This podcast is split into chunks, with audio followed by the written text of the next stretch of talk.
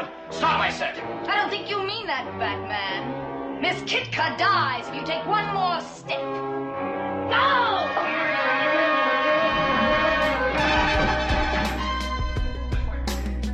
I did it all for the money, Lord. It's what it seems. Well, in the world of night terrors, it's hard to dream. They Highland cash rules everything. Let's call it cream, because when it rises to the top, you get the finer things. Ocean front. Hello and welcome to Planet Money. I'm Zoe Chase. And I'm Robert Smith. Today is Tuesday, March 13th, and that was the original Batman, Adam West, you heard at the top of the show. Today on the podcast, the European debt crisis. But this might be our last podcast ever I'm praying. on the European debt crisis because the European crisis is over, kind of. Today we ask can we now just stop worrying already about Europe? Potentially good news podcast coming up in just a minute after the indicator with Jacob Goldstein. Today's Planet Money Indicator 10. Yahoo is suing Facebook this week, and this lawsuit it says that Facebook is infringing on 10 of Yahoo's patents. And I think just to step back and look at this lawsuit in the big picture, the key thing about it, it's it's not that Yahoo is saying that Facebook stole particular lines of code from Yahoo or stole particular Yahoo algorithms or anything like that. What Yahoo is saying is that its patents cover the whole idea of Facebook. And just let me read you one sentence from the complaint that Yahoo filed in court. It says, Facebook's entire social network model, which allows users to create profiles for and connect with, among other things, persons and businesses, is based on Yahoo's patented social networking technology. Not to take sides in this lawsuit, but this seems crazy. Listen, I've seen the movie. I've seen the social network, and at no point, at no point does Mark Zuckerberg say, "Hey, I'm going to go through the, the, the patents for Yahoo and steal this idea Right, of no, I- people communicating online." I thought that was the Vongeleye or whatever their name is, right? The twin- Winklevi. The Winklevi, yeah. This is what Yahoo is saying here. And to be fair, the way patents work, it doesn't matter whether Zuckerberg knew that Yahoo had these patents or not. If you have a patent and someone goes out and copies it, you can go after them. But there is, I think, importantly, a much broader context here. Loyal Planet Money listeners will probably remember that our own Alex Blumberg did a whole hour last year on the subject of patents in the software industry. And the big idea in that story was the whole patent system is broken for software because companies, they have all these big, broad patents that cover anything anybody could possibly do on the internet. And we've been seeing lots of these lawsuits in the whole mobile universe with Google and Apple and other big players buying up giant patent portfolios and suing one another. And now with this Yahoo Facebook lawsuit, it seems like this whole patent war has come to social media as well. Now, assuming for a moment that Yahoo has a case here, didn't they notice Facebook? I mean, Facebook's been around for years now. If they indeed invented this technology, why haven't they come out earlier to say something about it? Well, I mean, I don't know exactly, but a, couple of smart things that people have suggested in the in the reporting I've been reading today. One is Yahoo has a new CEO who's come in in the past month, and so maybe you know he's sort of leading this charge, saying, "Hey, we should get what's ours." That's one possibility. And then a second possibility: Facebook, of course, is getting ready for its IPO. It's getting ready to sell shares to the public, and there was a, a Reuters story that pointed out that you know you don't want to be dealing with some massive patent lawsuit when you're getting ready for your IPO. And, and in fact, this story pointed out Google cut a deal with Yahoo back in 2004, just before Google's IPO, where Google agreed to give Yahoo lots of shares in order to settle some licensing deal. I love it. When billions of dollars are flying around, everybody wants their cut. Sure. Thank you very much, Jacob. Thanks. And on to the podcast How Europe Hauled Itself Out of Crisis. The first thing you might think of with Europe crisis is Greece. Greece had a lot of debt. They just finally concluded a deal with their creditors. Greece is going to get a big bailout. Greece saved. But if you followed news of the European debt crisis, then you know that Greece was never really the problem. It was just the match that was going to start the fire. It was the other European countries that were going to go up in flames, the big ones, the ones that are too big to fail. Spain and Italy. It was the chain reaction that people were worried about that Greece would sink Portugal, and Portugal would sink Spain, and the Spanish banks would sink France, and the French banks would go under, Right. etc. That's the fear. The Armageddon scenario. And that was, in fact, where we were heading last fall. And last fall, Spain and Italy were having trouble keeping their governments running. Every week, it seemed it got more expensive for them to borrow money. European governments urgently needed money, and the more they needed, the harder it was to get.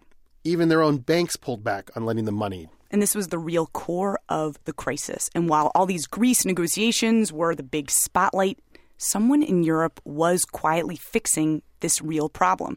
Someone came up with a solution to make sure that Italy and Spain were fireproof. To show you how they did this, we have to go back in time a bit and half a world away from Europe. When the United States had its financial crisis three years ago, things were similar to what we're describing here in Europe.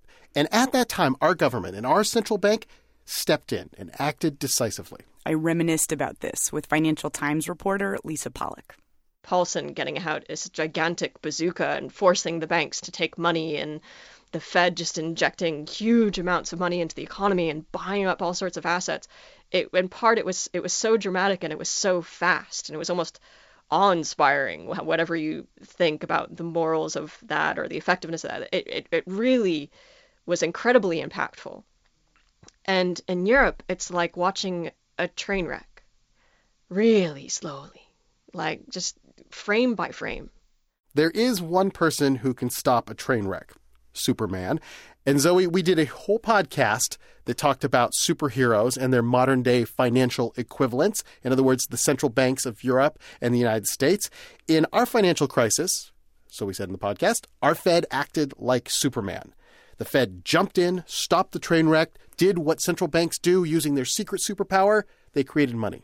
In that podcast, when we talked about Europe's central bank, the ECB, we used a different superhero, the ECB is like Batman moody, tortured, dramatic, much more reluctant to act, to jump in front of the moving train.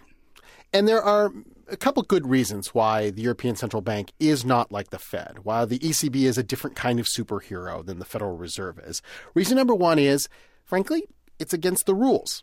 The ECB was forbidden from giving money directly to governments, no matter how much Italy and Spain might have needed it.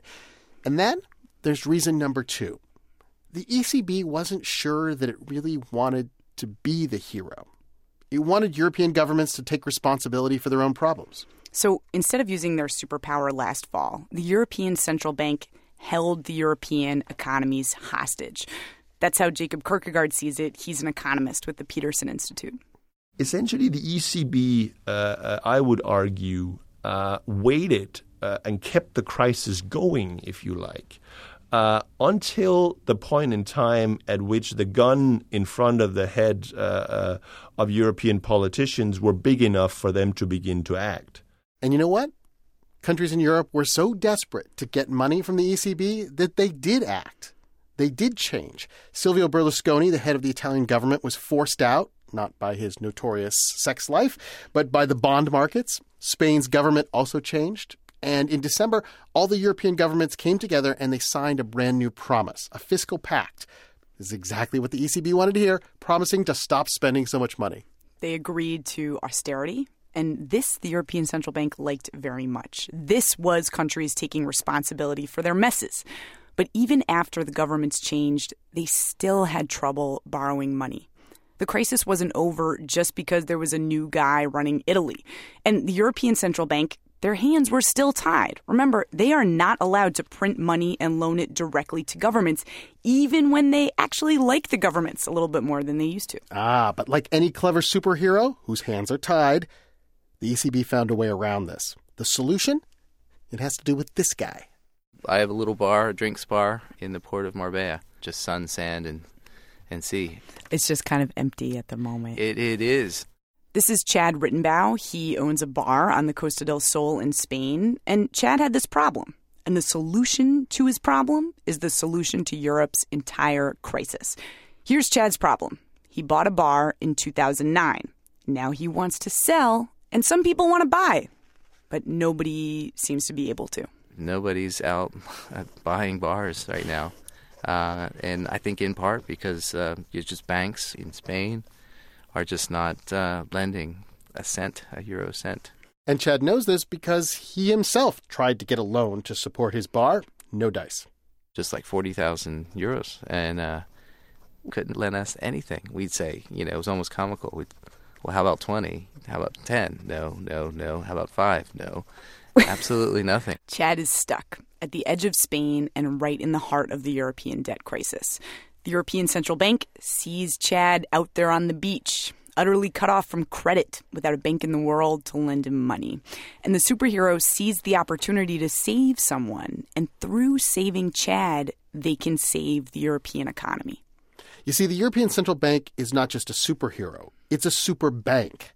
It is the bank of all banks. It is the bank where the banks bank. And the European Central Bank sees these Spanish banks pull back on lending. It sees the French banks overwhelmed with dodgy loans. And the ECB figures out how it can save Europe without breaking any of the rules.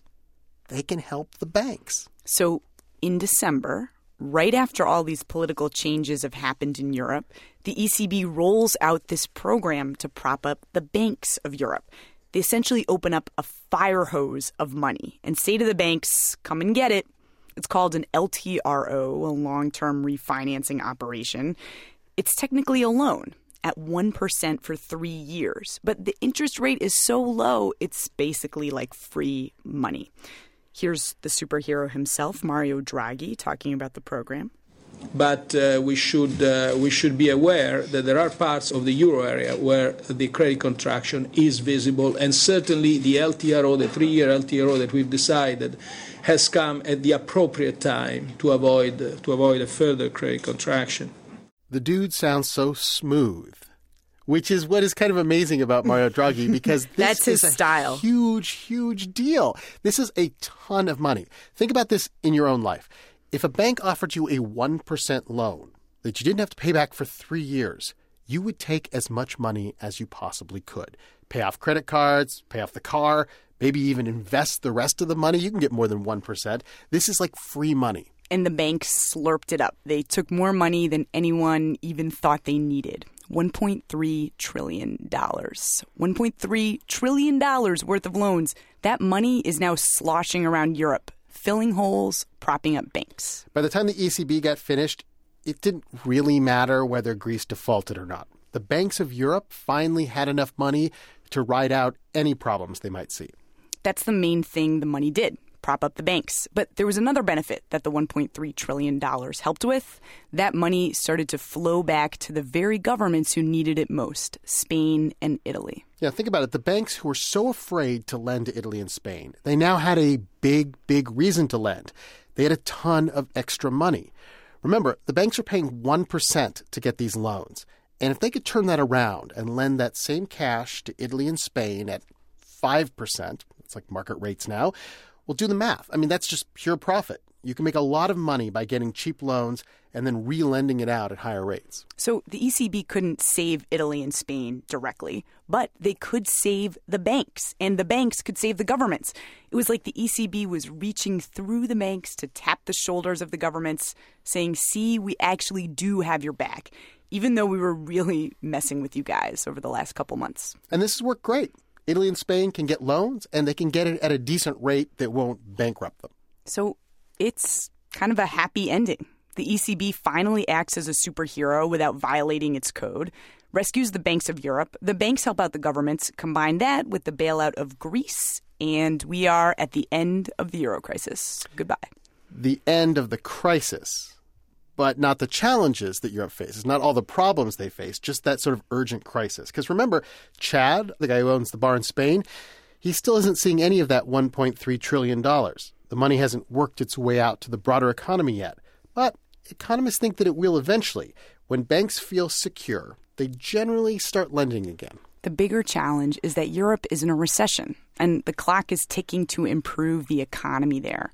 Remember, we told you that these loans from the ECB, this flood of money, was for three years? Yeah, what happens after three years when banks have to pay back $1.3 trillion?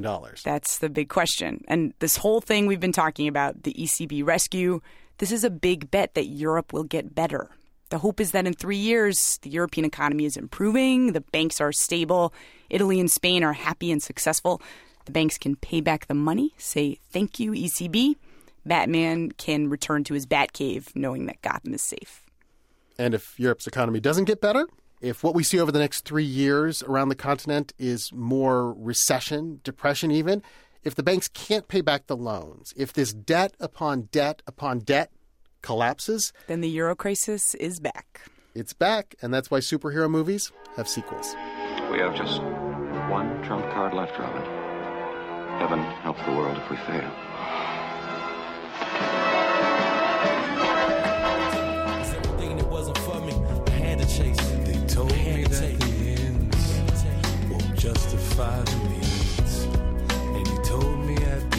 As always, let us know what you think. Email us at planetmoney at npr.org or find us on Facebook and Twitter. I'm Zoe Chase. I'm Robert Smith. Thanks for listening. Trying to control the fits of panic. Unwritten and unraveled, it's the dead man's pedantic. Whatever. See, it's really just a matter of some minutes when everybody's fresh out of collateral to damage. And my spleen got me praying like a menace. I begin to vanish. Feel the pull of the blank canvas. I'm contemplating that special dedication to